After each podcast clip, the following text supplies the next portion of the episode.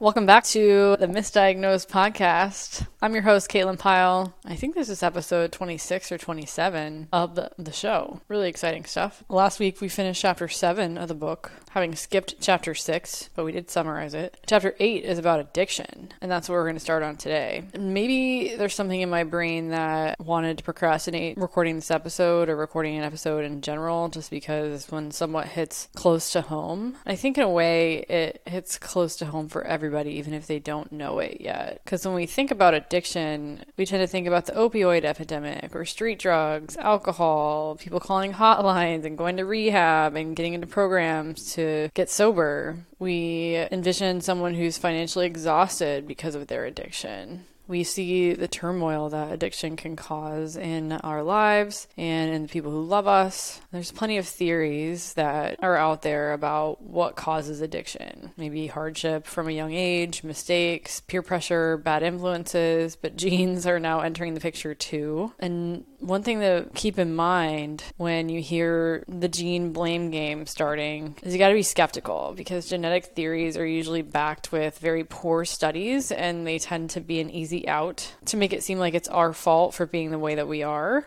Same thing with what we've talked about before. You know, bipolar disorder is said to be genetic. And some of the videos I've posted on TikTok about bipolar being genetic, one of them has actually been taken down because it's against community guidelines, most likely because people who believe it's genetic reported it because they, I guess, like to be blamed for their own disease. Don't get me wrong, the symptoms of bipolar disorder are very real and they have a cause, but your genes are not the cause. Things that cause bipolar disorder can be passed down through the bloodstream, through sperm and egg, even, but they're not in your genes. Your genes are not causing your brain to have reactions. They're not.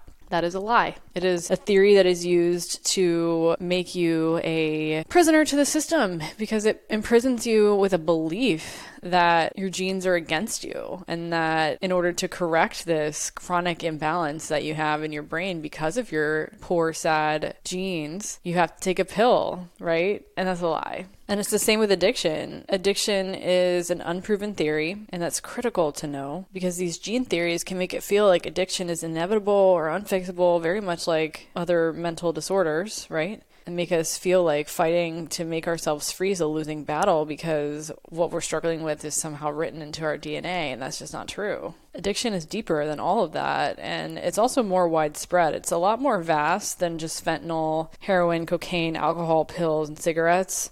We all have an addictive nature deep inside of us. And even if there's people out there who think they're completely immune to addictive behavior, you're probably in denial. So we're not just talking solely about alcohol and drugs. Addiction can run through all avenues of life and lifestyle.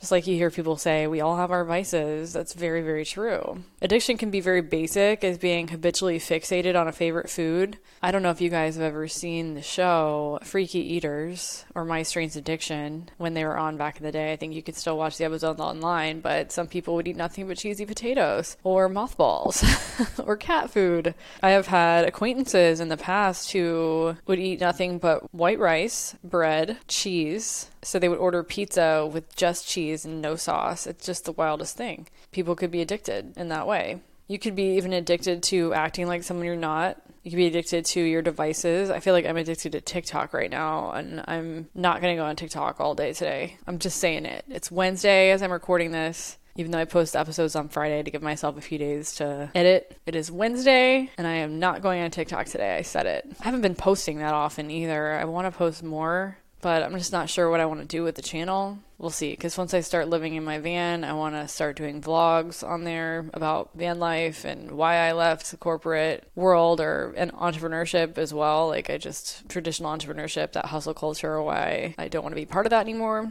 So who knows? And I'm still healing, you know. So we could be addicted to TV, we could be addicted to driving or confrontation or expressing toxic opinions on the internet.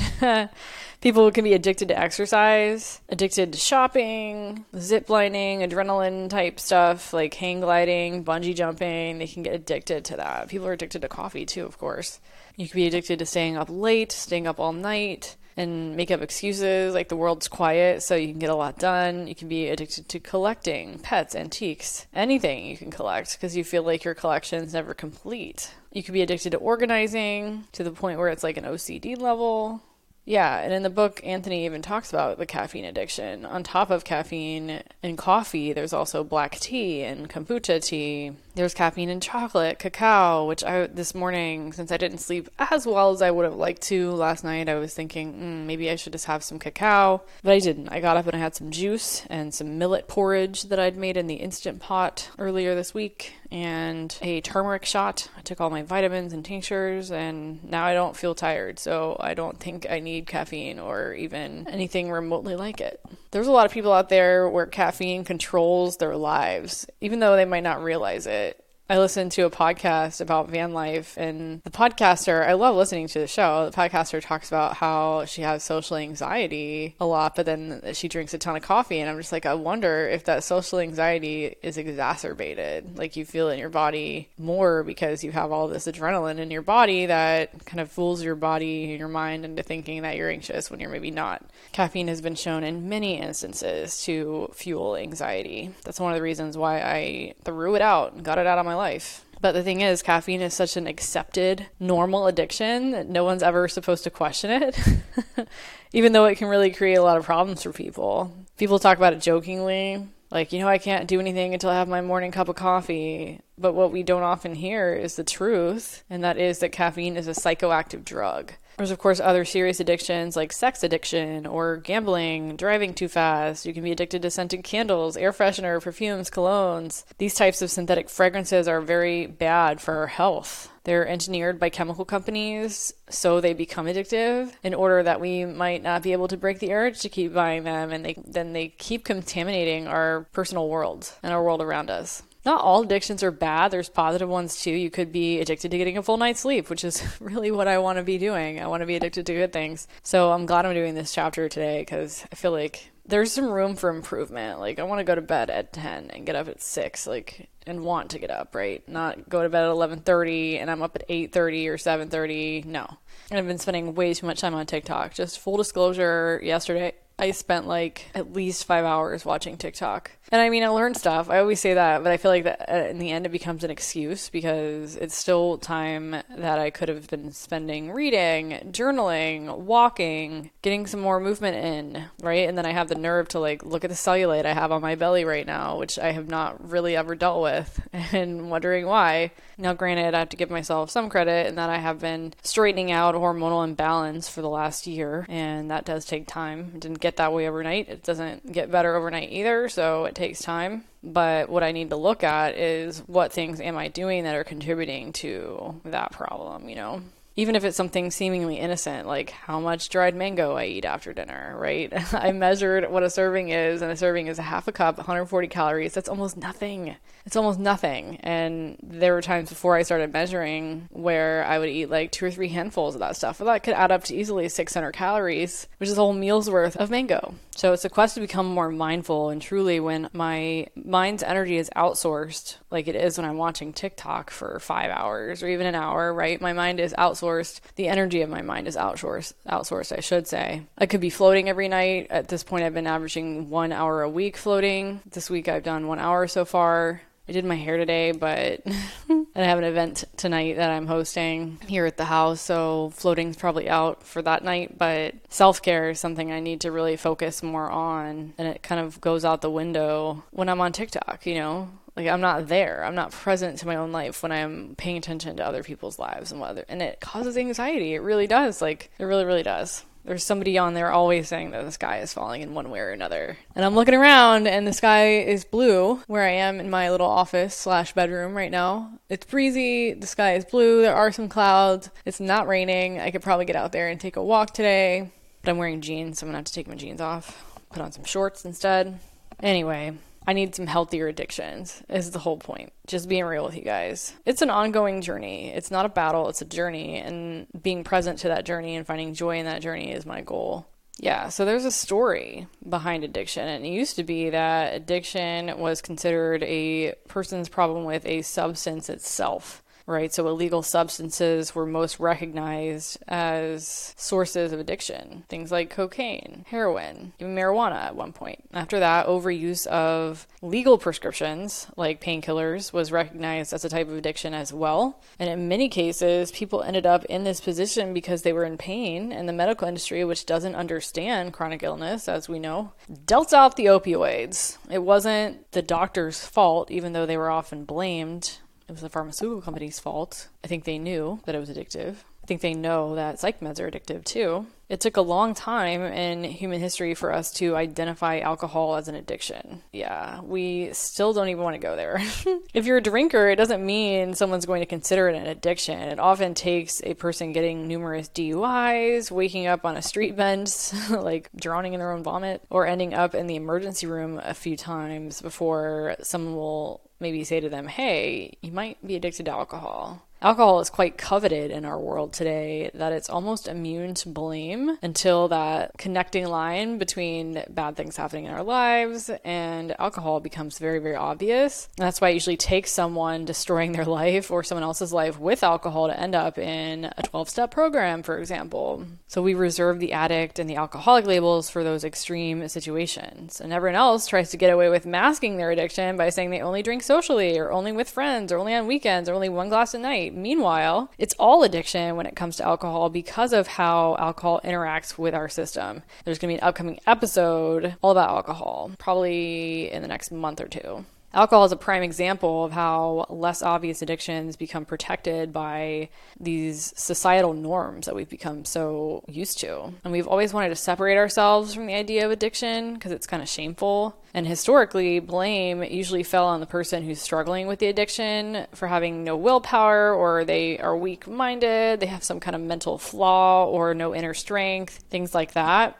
Compassion was absent from the conversation, very conspicuously so. Willpower is still very much part of the conversation, though. People will look at someone struggling with drug abuse, alcohol abuse, gambling, shopping addiction, and think, well, how are we going to change this person? There's obviously a weakness here. Those who struggle with addiction are often considered insensible or out of touch with reality, and sometimes addiction is even blamed on stupidity. It's simply not true, though. People who get caught up in addiction are not weak or stupid. Intelligent people get caught up in addiction all the time. And the truth is, everybody is actually intelligent. And lately, addiction's been called a disease, and that actually gets closer to the truth, which is that something's happening inside the brain that explains why bringing a substance into the body or engaging in any certain activity would set off a dependence that brain reaction explains why someone is reaching for caffeine or weed or opiates or other addictive substance or whatever activity in the first place. Nobody knows the full truth about what's going on in the brain to make that addiction happen. Naming it a disease doesn't mean it's understood. It's only gotten that status because of its recurring nature. We've been able to observe a person go back to the same addiction over and over again very destructively.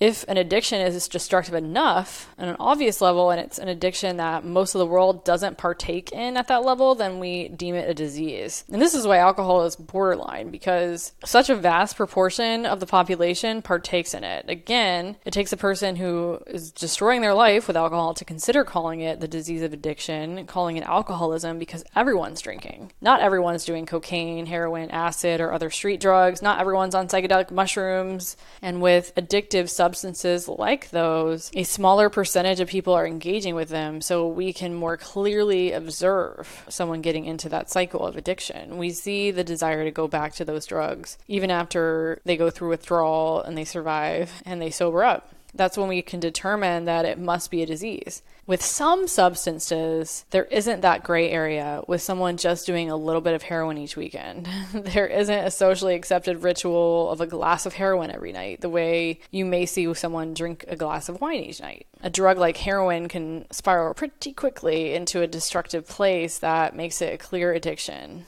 So even though alcohol is milder, it can still be abused, and that abuse can become severe. And there's also a gray area before that point. You can have a glass of wine every night and not call that a disease because alcohol is socially accepted and protected. Almost the entire population drinks, and we don't want to think that's a problem. Only when someone's on their 10th DUI or they've injured someone while driving after drinking, or they have been abusive toward family members when they're drinking, or they have lost family or friends because of their alcoholism and then finally goes to rehab. They get sober, their life's back in order, and then they end up on a park bench again with a bottle of wine and a brown paper bag. Only in this small percentage of the population are we ready to deem it a disease. It's taken a lot of attention to even get here to this point where we'll call that a disease instead of a lack of willpower or some kind of moral failure.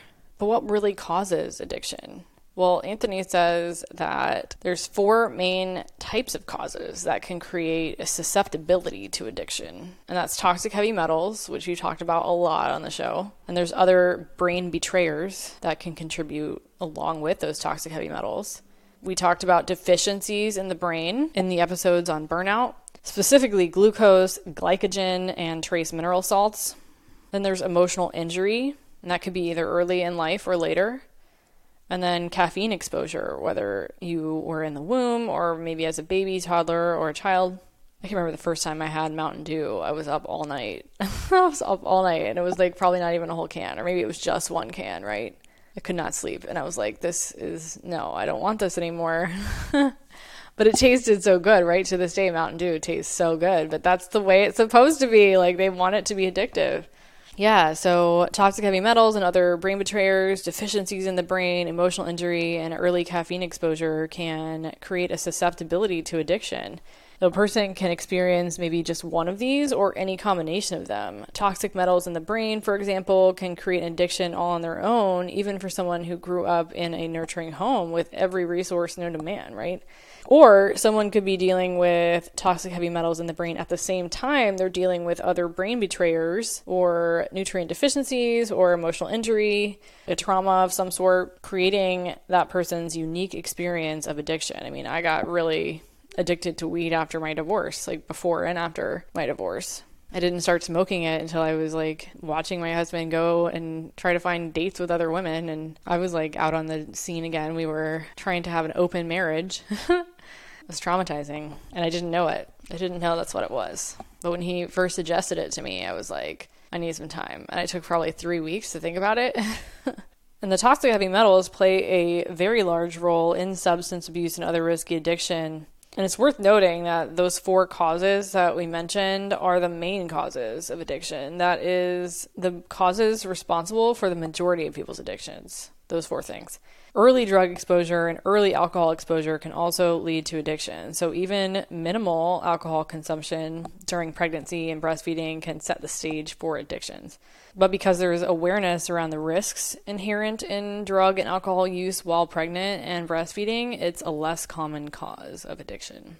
Caffeine use, on the other hand, and that includes coffee, chocolate, green tea, very, very common everyday occurrence among people who are pregnant or breastfeeding. We also give kids chocolate on a regular basis, or raise your hand if that was true. I ate a lot of chocolate when I was a kid, a lot of candy when I was a kid, period. And that's why early caffeine exposure gets the attention here, along with other three main causes, because they're common the common thread that connects these causes of addiction, the toxic heavy metals and other brain betrayers, deficiencies, emotional injury, and the caffeine exposure, or even early drug and alcohol exposure, the common thread is shared by everyone, no matter what combination of causes, no matter what type of addiction, no matter how big of an addiction it is. And that common thread is adrenaline. So we see that topic come up again and again on these episodes how adrenaline is supposed to be a good thing. Supposed to help us when we're in really stressful events in our lives that are not supposed to happen all the time, but they become so normal. So many of us are just in fight or flight all the time because of the stress that's created in our everyday lives. But in addiction, the role of adrenaline is central to understanding it. So when we're addicted to a substance or an activity, we're essentially addicted to the adrenaline it triggers. And how that works, we are about to find out. Nearly everyone walking around on Earth has toxic heavy metals in the brain. We talked about in the show before. It's true. Everybody has it. I mean, they're spraying in the atmosphere. It's in vaccines. Like, we know this. So, some people's toxic heavy metal load might be a little, whereas some is more extreme. And this is what happens when adrenaline saturates our brain tissue, it's almost like an antidote to those toxic levels of metal because the adrenaline is like a temporary patch and it allows the electrical signals to travel in and around the metals more easily. Adrenaline acts as a temporary anti inflammatory for any areas of brain tissue where toxic heavy metals are causing mild inflammation. So, this is why people think weed is helpful. This is why people think drugs are helpful because they're a temporary mask. And that's why they think psych meds are helpful because they don't take care of the underlying problems in the brain, like toxic heavy metals, they cover them up. So, when a substance or activity triggers an adrenaline surge, that gives us this feeling of relief, right? From those toxic heavy metals that are in our brain. And then we want to keep going back for that relief in the form of whatever substance or activity triggered the adrenaline. So, you'll go back to the weed, you'll go back to the alcohol because it puts this band aid, this temporary relief on the toxic heavy metals in the brain that adrenaline is literally just like a band aid. It allows your brain to temporarily work better. And so we're fooled into thinking that it's helping us. And we can't forget toxic heavy metals are not the only toxins in our brain. Somebody's brain could be super toxic with other brain betrayers. So, on top of the toxic heavy metals, there could be multiple chemical poisons and acids, plastics, radiation, all kinds of things circulating in the brain and inhabiting, literally inhabiting our brain tissue.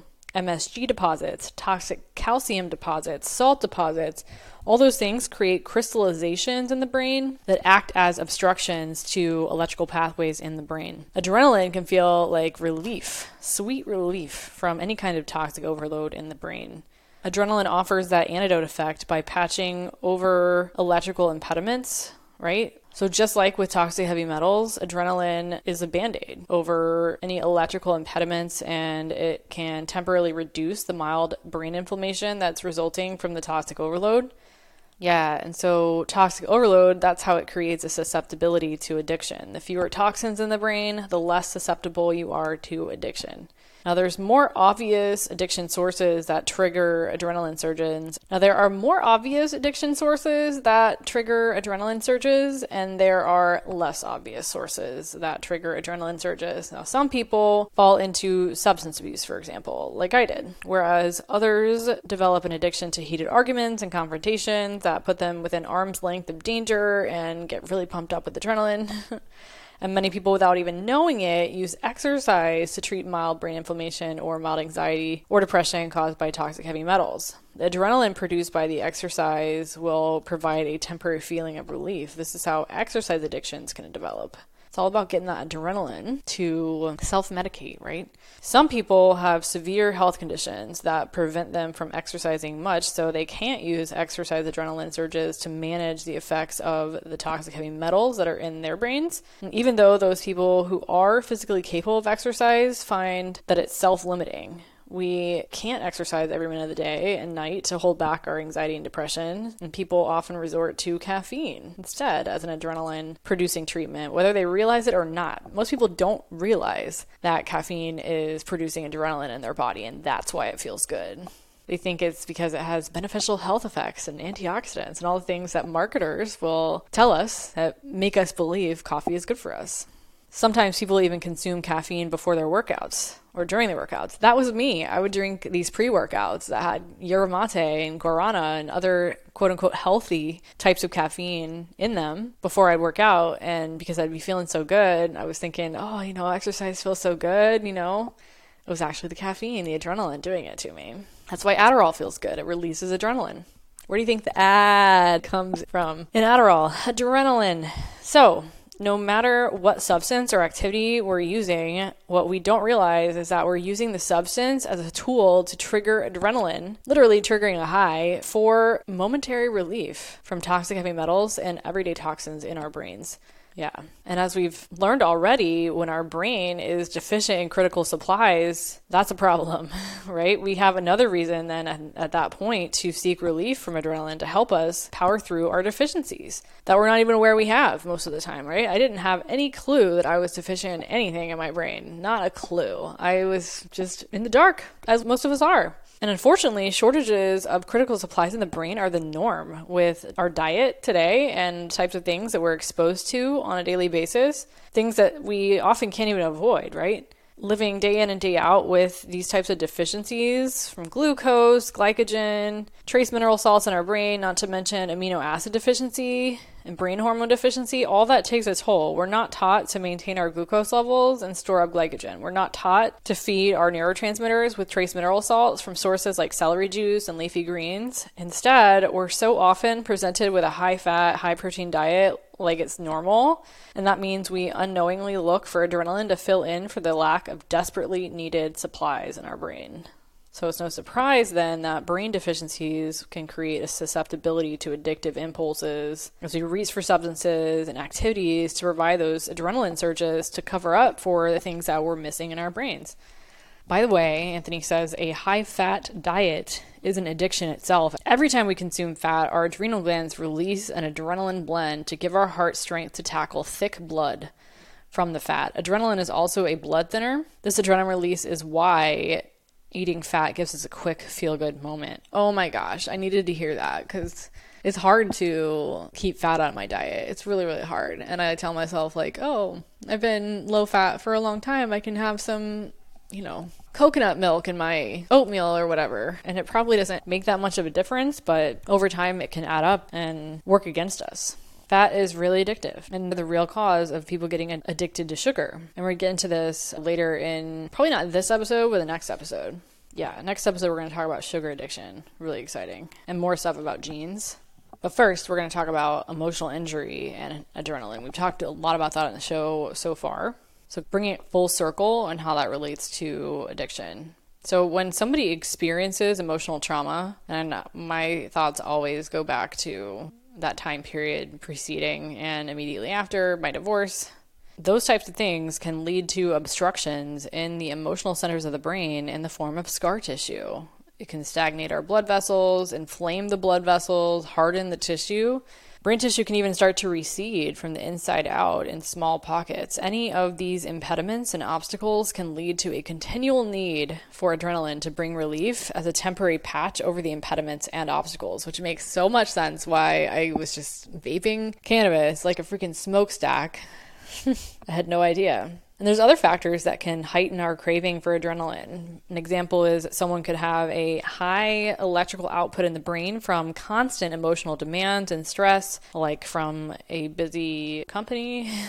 and that can lead to extreme electrical grid heat coupled with a combination of brain tissue saturated with acid, an acidic bloodstream, acidic spinal fluid someone could have a little bit of brain inflammation in an area of the brain called an emotional center, and any of these factors can make symptoms even more intense and make the need for adrenaline feel all the more urgent. You gotta have it, right? Adrenaline sometimes also has a soothing effect. It can be an anti inflammatory. If the emotional centers of our brain are callous from that intense electrical heat of emotional challenges or constant ups and downs, adrenaline is called in as a quick treatment, and we feel temporary relief from that but we can become addicted to that adrenaline because it's soothing to our callous brain tissue, basically treating our inflammation in the brain. In turn, we can become addicted to the sources that trigger that adrenaline, like caffeine, alcohol, chocolate, sex, confrontation, fat, cannabis, all of it. yeah, speaking of caffeine, Early exposure to caffeine, as mentioned before, is a very hidden cause of addiction that can occur even without these other causes that we've talked about on this episode so far. We train our kids to eat chocolate, which is a form of caffeine. And if someone who's pregnant or breastfeeding is consuming chocolate, coffee, coffee drinks, green tea, black tea, cacao, kombucha, that creates caffeine exposure for the baby. When babies, toddlers, children become addicted to caffeine because of these sources of early exposure, it can set the stage for all other addictions later in life. And my mom never drank coffee, and I really think that's the reason why I don't drink coffee. My mom never drank coffee. I just think it's gross. I don't I, mean, I don't mind the smell, but the taste, I just don't understand why some people love it, but it probably has everything to do with the fact that my mom didn't drink it. But caffeine addiction is adrenaline addiction. We get hooked on caffeine, we're hooked on the adrenaline release that it triggers, and the same is true for addictions to other types of drugs as well as alcohol. They are adrenaline addictions. The caffeine industry wants us addicted at a young age, even before birth. That's why chocolate is so acceptable. Pregnant women are now drinking green tea because they're told it has health benefits. Meanwhile, the baby goes through withdrawal every day in the womb, and this sets the stage for a lifetime of addictions. When the baby is born, if the mom is breastfeeding, caffeine in the breast milk can also create a situation where the baby doesn't sleep well at night. I feel like it's pretty common knowledge. Maybe I'm wrong, but I feel like it's pretty common knowledge to not drink caffeine when you're breastfeeding, but maybe people do anyway. Yeah, and if a pregnant woman is under stress, like serious stress, maybe they've lost a loved one, it, it, can create adrenaline surges too, and the baby will be affected by that, saturated in adrenaline, and then have these withdrawal symptoms from the adrenaline once that surge subsides. This is another form of early addictive exposure when a baby goes through a roller coaster ride of adrenaline during pregnancy. And the same is true when a kid is going through a traumatic situation in early life, like maybe they're getting bullied on the playground, or maybe they're experiencing abuse that triggers intense adrenaline surges. It's a very formative time of our brain's development, which can set this susceptibility to more adrenaline seeking and addiction into motion. It just sets it all up to become a big problem. It's good to keep this kind of stuff in mind for sure. So if, you know, your baby or child or my baby, future baby, maybe my future maybe baby experiences these type of exposures, I can focus on, you know, improving nutrition and removing brain betrayer type things. Keep them away from that as much as I can. Yeah, adrenaline definitely takes its toll over time, especially. It can be a temporary soother, of course, it's corrosive, though, especially when we're relying on frequent surges of it. Adrenaline surges are part of an emergency system that's meant to keep us alive in crisis situations, but repeated surges of adrenaline in the brain, not to mention in the rest of the body, are not sustainable because the wear and tear will slow us down through weight gain, emotional instability, fatigue, aging, and hair loss. So rather than rely on this emergency adrenaline system day after day, we serve ourselves best by directly addressing the underlying needs and issues that we've just learned about, like the toxic heavy metals and other contaminants in the brain, including MSG, salt, and calcium deposits, deficiencies in our brain's critical resources like glucose that comes from fruit to replenish our glycogen stores and trace mineral salts. The best place to get those are through fruit as well, and then, of course, celery juice. Brain tissue obstructions, such as calloused tissue in the emotional centers of the brain, those need to be addressed as well. Everything can be healed. And of course, watching out for caffeine exposure early in life. Yeah, and that's really what this book is helping us do learning how to address these issues. Yeah. Well, that's a good place to stop for part one of addiction how it all happens, how it works, what causes it, what makes us more susceptible. It's not our fault. And there is something we can do about it if we understand what we're actually addicted to and how and why. So we're empowering ourselves. We're saying no to the toxins in our environment as much as possible and doing what we can to detox ourselves from them, including things like drinking the heavy metal detox smoothie as much as you can. Try to do it every day if you can. Drinking celery juice, any type of fresh juice is going to be good for you. You really cannot go wrong with it. Lowering the amount of fat in your diet eliminating gluten and dairy and genetically modified foods like corn and soy and canola as much as possible, just to name a few things that you can do. Yeah, next week we will talk more about addiction, specifically sugar addiction, and a little bit more about genes and addiction, and wrap up the topic of addiction. Yeah, it's been good. I think it's very eye opening for us to really look at all these different sources of adrenaline and understand that adrenaline is at the core of every addiction and understand what that addiction or what that adrenaline is trying to do to compensate in our brain and to address those deficiencies, address those problems in the brain that are causing the brain to beg for this emergency substance, right? This adrenaline is supposed to help in an emergency, and addictions are emergencies. They really are. So I'm off to drink my heavy metal detox smoothie for the day. Thanks for tuning in to Misdiagnosed. I'll see you in the next episode. Bye bye.